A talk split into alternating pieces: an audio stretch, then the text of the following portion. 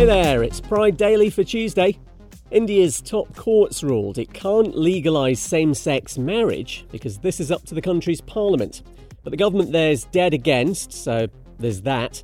Something a bit more positive, though, at least. There'll be a panel set up looking into giving more rights to queer people. Abhay Dang's among those behind efforts to get same sex marriage legalised. He tells the BBC he's not giving up. We were very disheartened and deeply disappointed. There is a fight ahead of us. We are living in a democratic country, and in a democratic country, the fight is never over. Gay sex was decriminalised in India just five years ago. Australia's Human Rights Commission's knocked back a request from the Lesbian Action Group to exclude trans women from its events.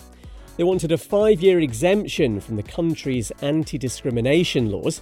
It means a lesbians born female event can't now happen. That's a big old shame. Boo hoo.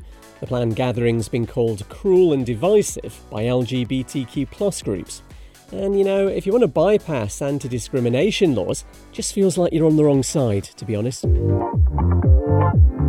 And jog on, Joe Lycett. Step aside, Sarah Millican. There's a new comedian in town.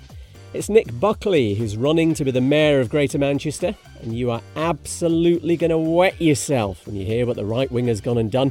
He's claimed he's now Nicky and asked to be elected as the area's first ever female mayor with the hashtag trans rights are human rights.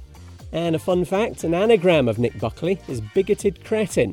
You don't need to check that, I would never lie to you. I'm Kev McGrath, see you tomorrow.